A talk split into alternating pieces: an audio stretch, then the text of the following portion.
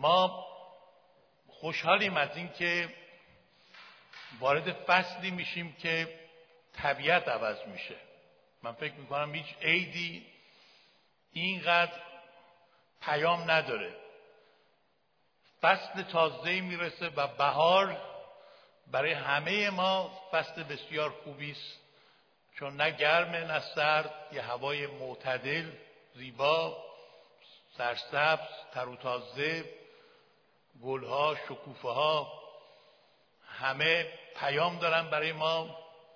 فصل سرزنده بودن فصل سرسبز بودن تر و تازگی تراوت بشاشیت و فصل سمردهی حاصلخیزی. همه چیز در طبیعت برای ما نیست که می‌خوایم وارد بهار جدید بشیم پیام داره. حالا این روز از لحاظ سیاسی وقایعی که تو خاورمیانه و کشورهای عربی رخ داد در تغییرات نظامشون می‌گفتن بهار عرب. حالا برای ما ایرانیا بهار ایرانی. در کلام خدا ما می‌خونیم که بدون خداوند نمی‌تونه بهار واقعی برای ما باشه. پس یک مقدمه ای که اینجا داریم پیام نوروز و بهار جدید برای ما همینطور که گفتیم پیام تراوت بشاشیت تر و تازگی سرسبزی و سمردهی رو داره که در سرودهایی هم که خوندیم و پرستش امروز ما اینها کاملا مشخص بود اما راه های حفظ بهار در زندگی مسیحی چیه؟ طرق تراوت و تر و تازگی چیه؟ ما چیکار باید بکنیم که زندگی ما تر و تازه باشه و از این پژمردگی ها خمودگی ها که ما ایرانی ها در مذهب قبلیمون هم اصلا به ما همین رو یاد داده بودن. شما نگاه می‌کنید به این قیافه مذهبی من در نماز جمعه می‌بینم و جای دیگه شخص خوشحالی اونجا نیست. همون اخ کرده غمگین. حتی روزای شاد مذهبیشون هم مثل اینکه با شادی با تر و تازگی مشکل داره کشور ما. یعنی نظام ما. و با هر چیزی که بوی تراوت میاد و بشاشیت فکر هر چی آدم اخموتر باشه و خشنتر و خیلی اینطوری جدیتر همونقدر روحانی تره در حالی که کلام خدا برعکس اونو میگه. اینجا به ما میگه راه های تر ما چیه؟ اولیش زندگی در مسیح سبب تراوت و سمردهی ما میشه. تو یوحنا باب 15 عیسی مسیح واضحا هم فرموده من تاکم شما شاخه ها هستید. اگه کسی در من میماند و من در او میوه بسیار میاره. و اگر شما در من نمانید خوش میشید. مسیح خودش رو به تاک و شاخه ها را به ما تشبیه کرده. و اگر شاخه به تاک وصل نباشه نه تنها میوه نمیاره بلکه خشک میشه پژمرده میشه اونا رو جمع کرده در آتش میاندازن سوخته میشه. مثل خیلی از افراد که زندگیشون خارج از خداوند در بتالت و خشکی و پژمردگی و بیسمری از بین میره. و مسیح خیلی واضح تو اینجا گفت که خیلی رک و پوسکنده. اگر شما در من نمانید جدا از من هیچ نمی‌توانید کرد همینطور که شاخه اگه در من نماند در تاک اگر وصل نباشد بریده میشه و به درد سوختن می‌خوره. شما هم خارج از من خشک میشید بی سمر میشید. در کتاب هوشع چهارده نو به ما خداوند میگه شما با بوتها کاری نداشته باشید. به من بس بشید من برای شما سنوبر تر و تازه باقی خواهم ماند. زندگی در مسیح همینطور که اینجا مفهومش اومده به معنای اتصال و ارتباط دائمی با مسیح می باشه یعنی همینطور که شیره شیره تاک در شاخه ها جریان میابد و به اونها حیات میده تراوت میده به همان ترتیب روح مسیح در ما جریان پیدا می‌کنه به ما حیات تازه بهار تازه میده سمردهی تازه میده. در نظر داشته باشید که میوه ها متعلق به شاخه ها نیستن. میوه ها متعلق به تاکن. شاخه فقط حمل می‌کنن این میوه ها را. اون از خودشون میوه نمیارن. تاکه که میوه میده ولی از طریق شاخه این میوه ها ظاهر میشه. وقتی زندگی ما در مسیح قرار می‌گیره رابطه نزدیک و صمیمانه با مسیح داریم تر و تازه خواهیم در مسیح سمردهی هست در مسیح پربار بودن هست. من یک شخصی را میشناختم که خیلی جدی به مسیح تسلیم شد و ارتباطش رو با خیلی از دوستان ناخلاف یعنی خلافکار در حقیقت قطع کرد و اونا آمدن به من گفتن که این شخص که مسیحی شده زیاد ما رو تحویل نمی‌گیره. بعد به ایشون گفتم چرا با دوستات اینجوری رفتار می‌کنی؟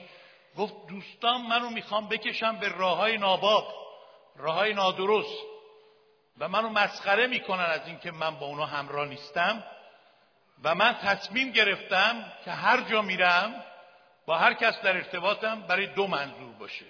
یا من برای آنها مفید باشم یا اونها برای من مفید باشن. و اگر قرار من جایی باشم جایی برم که نه اونها مفیدن نه من برای اونها ترجیح میدم چنین جایی را نرم.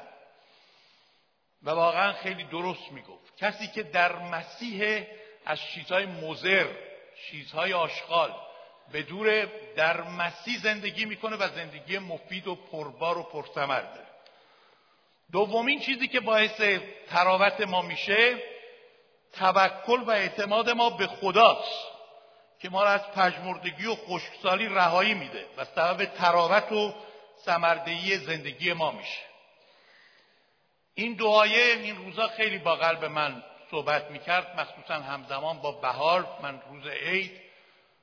رازگانهای خودم را سعی می‌کنم همزمان بکنم با اون روزهایی که مناسبت خاصی داره.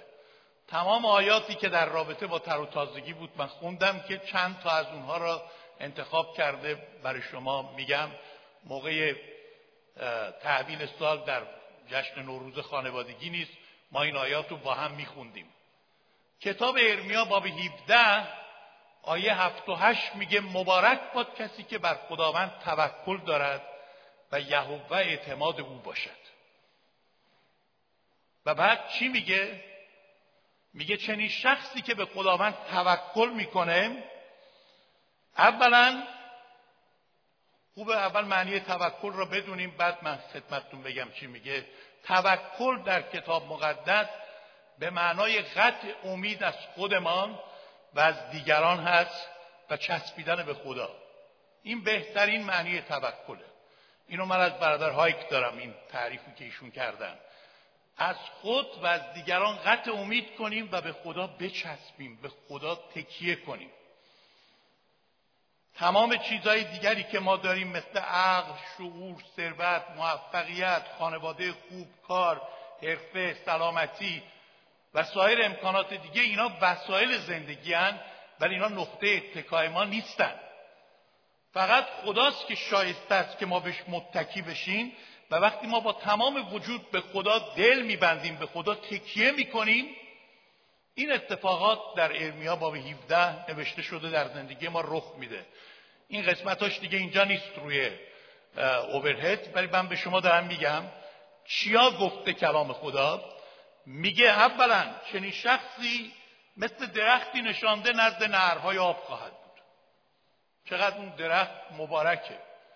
چقدر سعادتمنده درختی که کنار نهر آب نشسته باشه یا کاشته شده باشه.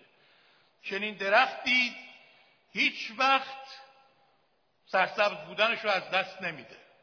چون نهری که اونجا بغل اون درخت هیچ وقت خاموش نمیشه متوقف نمیشه و همینطور که داوود میگه جمعی چشمه های من در توست. عیسی مسیح فرمود شما اگر از این منابع دنیا بخواهید بنوشید باز تشنه میشید ولی اگر از آبی که من به شما میدم بنوشید ابدا تشنه نخواهید شد. اون آب چشمه حیاتی را در شما ایجاد می‌کنه که تا جاودان میجوشه. بنابراین ما وقتی به خدا توکل می‌کنیم مثل درختی هستیم که کنار نهره. من نمی‌دونم واقعا به خیلی ها نگاه می‌کنم چهره هاشون حالت هاشون رفتارهاشون نشون نمیده که پژمرده نشدن. پژمردگی از سر روی بسیاری داره میباره. معلومه که کنار نر کاشته نشده. بعد میگه این درخت نه فقط اونجا کاشته شده ریشه هاشو به سوی نر پم می‌کنه. ریشه داره. ایماندار بالغیه. محتوا داره ایمانش. از حالت بچگی بیرون اومده شیرخواره نیست. بالغ شده. چنان که پولس میگه در او ریشه کرده بنا شده در ایمان راسخ شدید. میگه چون گرما بیاد نخواهد ترسید. کسی که به خدا توکل می‌کنه با وجود اینکه گرما هم بیاد آفتاب سوزان هم باشه چنین شخصی نمیترسه چون می‌دونه که اون آفتاب سوزان نمی‌تونه بر اون نر که کنارش کاشته شده اثر بذاره. اون نر غالب میشه. بحران های زندگی میاند ولی وقتی ما به خدا توکل می‌کنیم نمیترسیم چون ترس علامت توکل نداشتن ما به خداست. عدم توکل ما به خداست. ولی وقتی دل ما قرص به خدا توکل داریم نمیترسیم. به علاوه میگه در خشکسالی اندیشه نخواهد داشت و برگش شاداب خواهد ماند. چقدر زیباست. چنین درختی تر و تازه و خرمه در موقع خشکسالی و قحطی روحانی هم این شخص اندیشه و غصه نخواهد داشت چون به نر بست شده. یکی از علائم توکل به خدا اینه که ما غصه دار نیستیم. ما ایرانی ها با فرهنگ غصه آشنا هستیم. غصه و درد و رنج با ما عجین شده. ما گریه هامون خیلی زیاده تا خنده های واقعیمون. به خاطر اینه که به خدا توکل نداریم. میگیم ما بیشتر از هر ملت دیگری معتقدیم که خدایی هست و به خدا توکل داریم. ولی عملا نداریم چون کسی که به خدا توکل داشته باشه تمام اندیشه خود را به خدا وا می‌گذاره اگه کسی به من میگه من به خدا توکل دارم میترسم غصه می‌خورم من میگم ببخشید. شما دروغ میگید طبق کلام خدا. شما اگه غصه می‌خورید ترسانید معیوسید یعنی به خدا توکل ندارید. ببخشید هر کم برش می‌خوره بهش بر می‌خوره من دیگه عادت کردم به اینکه حقیقت رو بگم چون بعدا یک روزی به خدا باید جواب بدم از اینکه حقیقت رو نگفتم. من هم هر وقت دیدید ترسیدم. غصه بر من حاکم شده معیوس هستم. به من بگید خیلی راحت بگید. برادر ادوار به خدا توکل. شما اگه واقعا توکل را یاد بگیرید مثل درختی خواهید بود کاشته شده نزد نهرهای آب. میوهش را در موقع خودشم خواهید آورد. دنبالش میگه از آوردن میوه باز نخواهد ماند. نه تنها سر سبز و خرمه و تر و تازه بلکه چنین درختی ثمر داره. این خیلی مهمه. زندگیش پرثمره. از آوردن میوه باز نمیمونه. هم ثمرات روح درش زیاده که محبت خوشی آرامش حلم مهربانی نیکویی تواضع ایمان پرهیزکاری است. و همین که زندگیش مفیده برای دیگران. می‌تونه افراد زیادی رو به سوی مسیح بیاره. من خیلی ها رو می‌شناسم که اونا خیلی به فکر دیگران نیستن و سایهشون به سر دیگران نمی‌رسه. اغلبم این عبارت رو زیاد میشنوم. چهار دیواری و اختیاری. آقا جان خودتو خانوادت. من نمی‌دونم اینها به خدا چه جوابی خواهند داد روز آخر که خدا ازشون بپرسه. تو فقط برای خودتو خانوادت زندگی کردی. یعنی واقعا هیچ وقت به فکر اطرافیانت نبودی. جان گم شده ای را سید کنی شاگردسازی بکنی بنا کنی کسی را. ما الان اینجا فقط چند نفر را داریم که با نویمانان کار می‌کنن. عده زیادتری هستن که می‌تونن بکنن ولی نمیپذیرن. چند نفر رو داریم که در خدمت تدارکات خیلی مشغولن و کار می‌کنن. و اینا اشخاصی نیستن که بتونن جاهای دیگه مفید واقع بشن.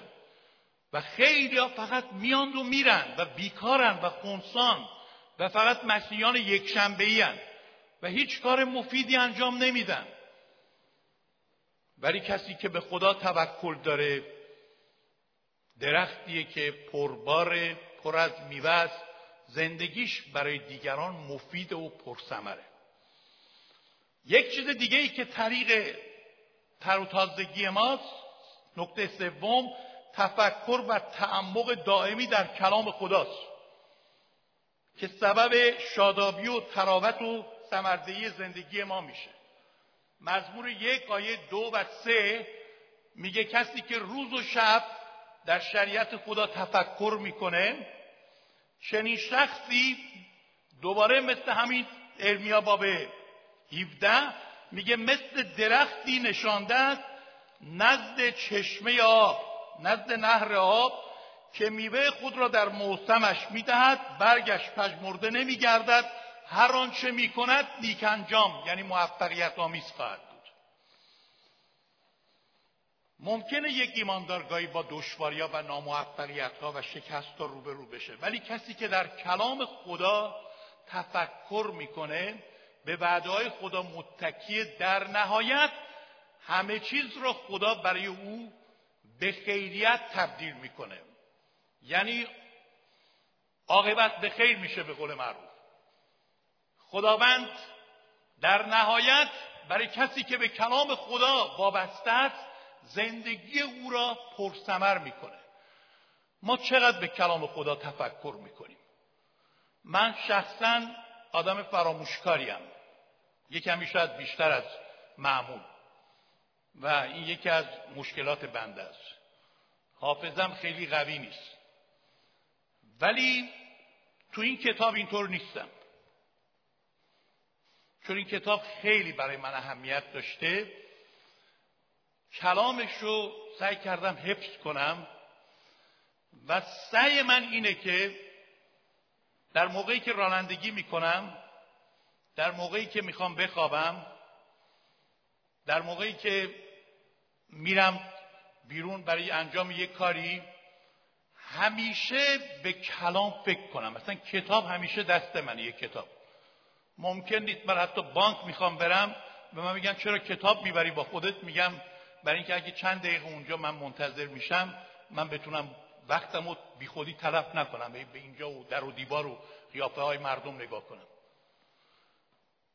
یا تو این ترافیک به ماشینا نگاه کردن چه فایده ای داره؟ من بذار به کلام فکر کنم کلام رو بشنوم با پرستش مشغول بشم سیدی های پرستشی گوش بدم یا موعظه گوش بدم که از کلام خداست.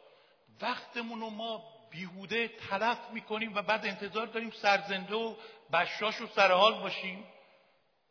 کلام خداست که ما رو شاداب نگه میداره. کلام خداست و تفکر و تعمق در کلام خداست که باعث میشه ما زندگیمون سمرده ای داشته باشه. از کلام خودتون رو پر کنید از کلام سیراب بشید. فکرتون رو با کلام پر نگه دارید. این شما رو کمک می‌کنه که مسیحی سرزنده ای باشید. مسیح سربلندی باشید با تراوت باشید. چه لذتی بالاتر از این که شما وقتی این کتاب رو می‌خونید این کلام که همینطور که الان اینجا نوشته شده چون زنده است فعال سخن میگه حرکت می‌کنه و عمل می‌کنه. این کلام زنده است. کلام مرده ای نیست. این کتاب فرق داره با بقیه کتاب ها و من متاسفانه از خیلی از مسیحیان می‌پرسم می‌بینم مرتب کلام خدا رو نمی‌خونن. و اونایی هم که می‌خونن در تفکر به کلام خدا نیستن. بنده روزی سه ساعت کتاب می‌خونم. اولیش کتاب مقدسه بعد کتابایی که مربوط به اونه. پنجاه و دو سال مسیحی هستم ولی روزی سه ساعت می‌خونم. بعضی وقتا هم از من پرسیده میشه حتی خانواده می‌پرسن. تو مگه نخوندی اینو؟ این همه تعمق می‌کنی توش. میگم اون قسمت هم که حفظم می‌خونم هر روز یه چیز تازه ازش یاد می‌گیرم. من تعجب می‌کنم که دی وقتی بهشون میگم کلام رو می‌خونید میگم خوندم بلدم. ما ایرانی ها که هیچ وقت کم نمیاریم از بلدم. ما همیشه بلدیم. همه چیزو می‌دونیم. ولی بلد نیستیم. من اعتراف می‌کنم بعد از دو سه سال خوندن کتاب مقدس هنوز خیلی چیزها رو نمی‌دونم از این کتاب. هنوز خدا داره چیزای جدید از این کتاب به من میآموزه که قبلا بیخبر بودم ازش. پس کلام رو بخونید. در کلام تفکر کنید. اون وقت مثل درخت نشانده نزد نرهای آب خواهید بود. چهارمین نکته که کلام خدا میگه باعث تر و تازگی ما میشه مشارکت نزدیک با خانه خداست و ایمانداران که باعث تر و سرسبزی ما میشه. بذارید این را مستقیما بخونم از مزمور 92 چون آیاتی که امروز داریم همش در مورد سرسبز بودن و تر و تازگی بهاره. ببینید چی میگه مزمور 92 آیه 12 کاش همه می‌تونستیم با هم بخونیم اینو. عادل مثل درخت خرما خواهد شکوف و مثل سرو آزاد در لبنان نموف خواهد کرد. آنانی که در خانه خداوند غرق شدند در صحنهای خدای ما خواهند شکوف در وقت پیری نیز میوه خواهند آورد تر و تازه و سبز خواهند بود. تا اعلام کنند که خداوند راست است او صخره من است در به هیچ بیانصافی نیست. آنانی که در خانه خدا غرق شدند در صحنهای خدای ما شکوفا خواهند شد. حتی در وقت پیری نیز میوه خواهند آورد.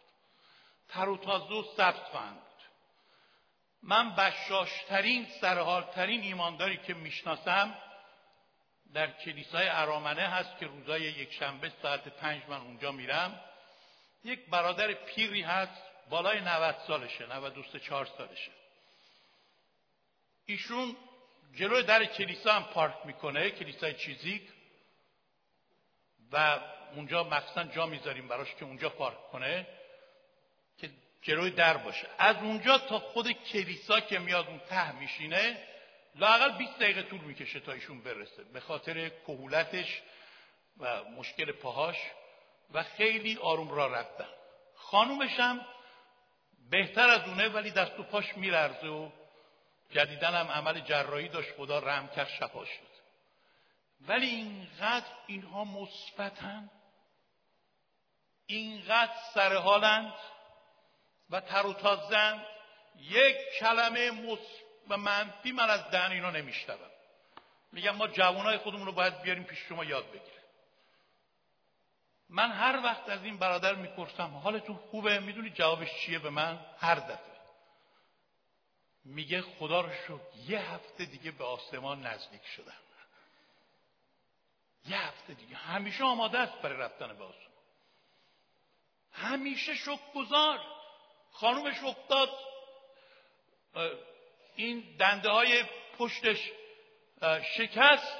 بردن بیمارستان خیلی مشکل پیرزن 90 ساله رو بخوان عمل کنن ولی خدا رحم کرد ایشون با دعا شفا یافته و الان داره راه میره. باز ولی چقدر تو شرایط ایشون روی شادی داشت. در وقت پیری نیز میوه داره. باعث برکت همه ماست. یک یک شنبه رو هم ایشون غایب نیست تو کلیسا. بعد ما نمونای دیگرش هم داریم تو کلیسا که یک شنبه آفتابی میشه بریم پیکنیک. بارونی میشه امروز بارون نریم کلیسا. جلسه زوجها بوده دیروز اومدیم امروز نریم. خب اینا می‌خوان سرسبز و تر و تازه باشن. مدرسه هر روز میریم دانشگاه هر روز بعد رفت سر کار هر روز بعد رفت. به کلیسا که می‌رسیم آخه هفته یک دفعه هر یک شنبه. واقعا ما تشنه خداییم. جدا ما مسیح واقعی هستیم. من نمی‌خوام روزای عید شما رو توبیخ کنم. قرار شما رو سرزنده و سرسبز نگه داریم. ولی راهش اینه شما اگه در خانه خدا فعال باشید مشارکت با ایمانداران رو بفهمید چیه؟ از ایمانداران چیزای خوب یاد بگیرید.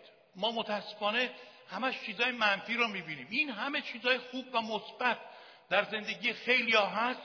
ما هیچ چشمامون بازه برای اینکه ببینیم چی ایراد داره کی عیب داره. بابا چشم بصیرت باز کنی که چیزای خوب و مثبت رو ببین. و خدا رو شکر کن یاد بگیر بگی فلانی چقدر مهربانه فلانی چقدر خوب لبخند می‌زنه فلانی چقدر شیرینه فلانی چقدر روی خدمت داره فلانی چقدر دست و دلبازه. خب ما اینا رو اگه یاد بگیریم رشد نمی کنیم سرزنده نخواهیم بود. اگه خودمون رو متعلق به کلیسا ببینیم واقعا مبارک نخواهیم شد. پریشب ما از اون جلسه نویمانان که داشتیم ساعت ده و نیم رفتیم بیمارستان پیش برادر بیغ و خواهر اکرم اشای ربانی داشتیم. چه وقت خوبی بود اونجا. حضور خدا ما را گرفته بود. ما ایشونو به امثال ایشونو به خدا سپردیم و ما سهم خدا رو ما نمی‌تونیم انجام بدیم. لطفا هیچ کس هم خواب و رویا نبینه نبوت هم نکنه. اینا بی تجربگی و نشانه بی اطلاعی خیلی هاست که اینطور وقتا هیچ وعد و وعیدهای علکی میدن. شما دعا کنید ایمان داشته باشید بقیه رو بسپارید به خدا. خداست که عمل می‌کنه. و اگه خدا در اراده خودش یه عمل دیگه هم می‌کنه ما نبایستی اینطور وقتا بی خودی بعده بدیم و خواب و رویا ببینیم برای اشخاص مختلف. بعد این خواب و رویامون که اجرا نمیشه اون وقت اون شخص یا خانوادهش تو یک فاجعه و بحران بدتری پیش میاد براشون. می‌دونم شما خیلی آرزوهای خوب دارید. می‌دونم آرزو خیلی خوبه نه بر جوانان عیبه نه بر پیران. ولی لطفا شما دعا کنید و بسپارید و به خدا اعتماد کنید بقیه رو بذاریم خدا عمل کنه. چون ما جای خدا نمی‌تونیم تصمیم بگیریم. چون از این اشتباهات خیلی پیش اومده و من دیگه نمی‌خوام بیشتر وارد جزئیات بشم و از موضوع خارج بشم. ولی موضوع اینه که چقدر تاثیر گذاشت این شراکت؟ اما خواهر ما درد دل می‌کرد که در کنار اون بعضی از افراد هستن. حتی به ما یه تکسی نزدن که حال ما را بپرسن. یه تکس هم حتی نزدن. امروز برادر حسین تالی گفتن که ما چه کارهایی باید نسبت به همدیگه انجام بدیم. ما وظیفه داریم در خانه خدا دین خودمون نسبت به یکدیگر انجام بدیم. شما هرچی خدمت کنید هرچی به دیگران برسید خودتون سرزنده میشید. هرچی به خودتون برسید پژمرده میشید. شما امتحان کنید.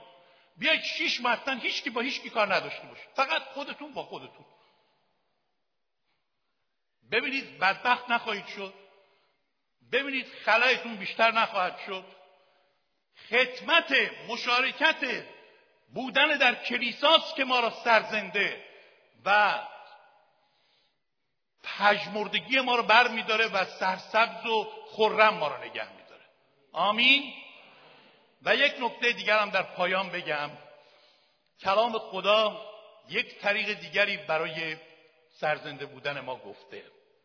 و آن پری روح خداست. پری روح خدا از پژمردگی و خمودگی ما را بیرون میاره. بعدا شما به کتاب یویل باب دو آیه 22 تا 29 نگاه کنید. اونجا خیلی واضح کلام خدا میگه های بیابان سبز میشه درختان میوه میارن انجیر و قوت خود را میدن و بعد در قسمت های پایین ترش میگه باران اول و آخر باریده میشه و خرمنها کلیساها از گندم پر خواهد شد مرسله از شیره و روغن لبریز خواهد شد. سالهایی را که ملق و لنبه و سوس و سن یعنی لشکر عظیم من که بر شما فرستاده بودم به شما رد خواهم نمود. تلفات شما را زایات شما را جبران می‌کنم. به عبارت دیگه کلام خدا میگه وقتی روح القدس بر شما میریزه روح خدا مثل بارانها بر شما سرازیر میشه و این روغن الهی بر سر شما قرار می‌گیره. شما دیگه نمی‌تونید مسیح خموده و پژمرده باشید. شما ببینید شاگردان عیسی مسیح قبل از پری روح القدس واقعا پژمرده بودند. چقدر ترسان بودند. همه رفته بودند تو یک اتاق خودشون رو مخفی کرده بودند. درها رو بسته بودند. ناامید بودند.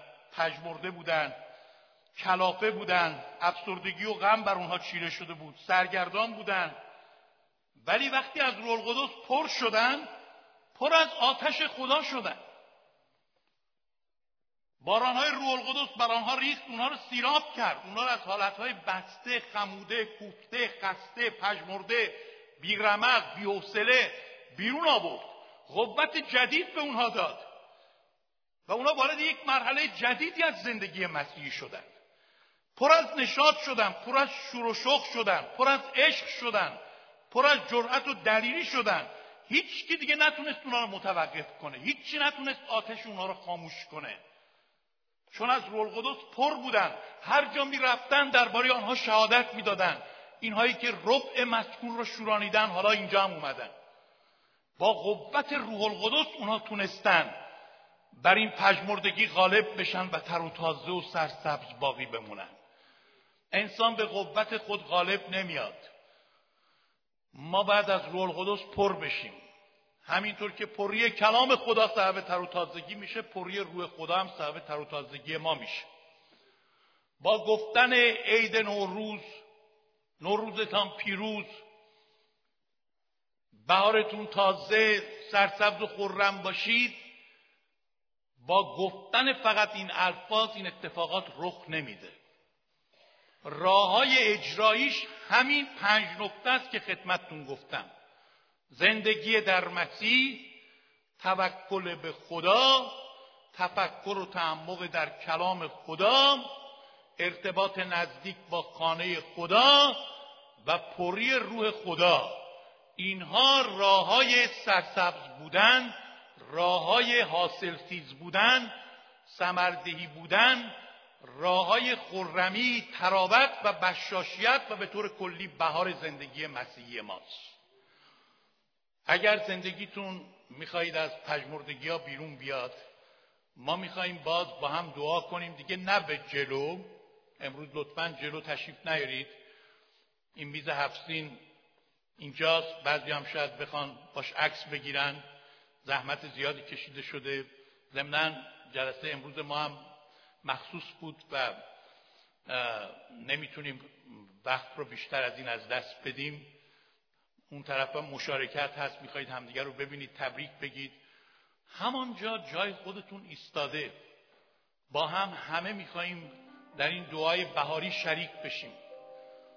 دعای حاصل خیزی و سمردهی بیستیم همه با هم. خودمون رو در حضور خدا ببینیم. تمام جاهایی که زندگیتون پر از غم و اندوه و پژمردگی و غصه هست. به حضور خدا بیارید. زمستانهای سرد و خشک و بیسمر را به حضور خدا بیارید. جاهایی که عشقها خاموش شده رابطه ها ضعیف شده به حضور خدا بیارید. جاهایی که هیچ شما را شاد نمی‌کنه حتی دیدار خانواده رفتن به ایران اومدن فامیلانتون از ایران به پیش شما اتفاقات تازه زندگی خرید ماشین خرید خونه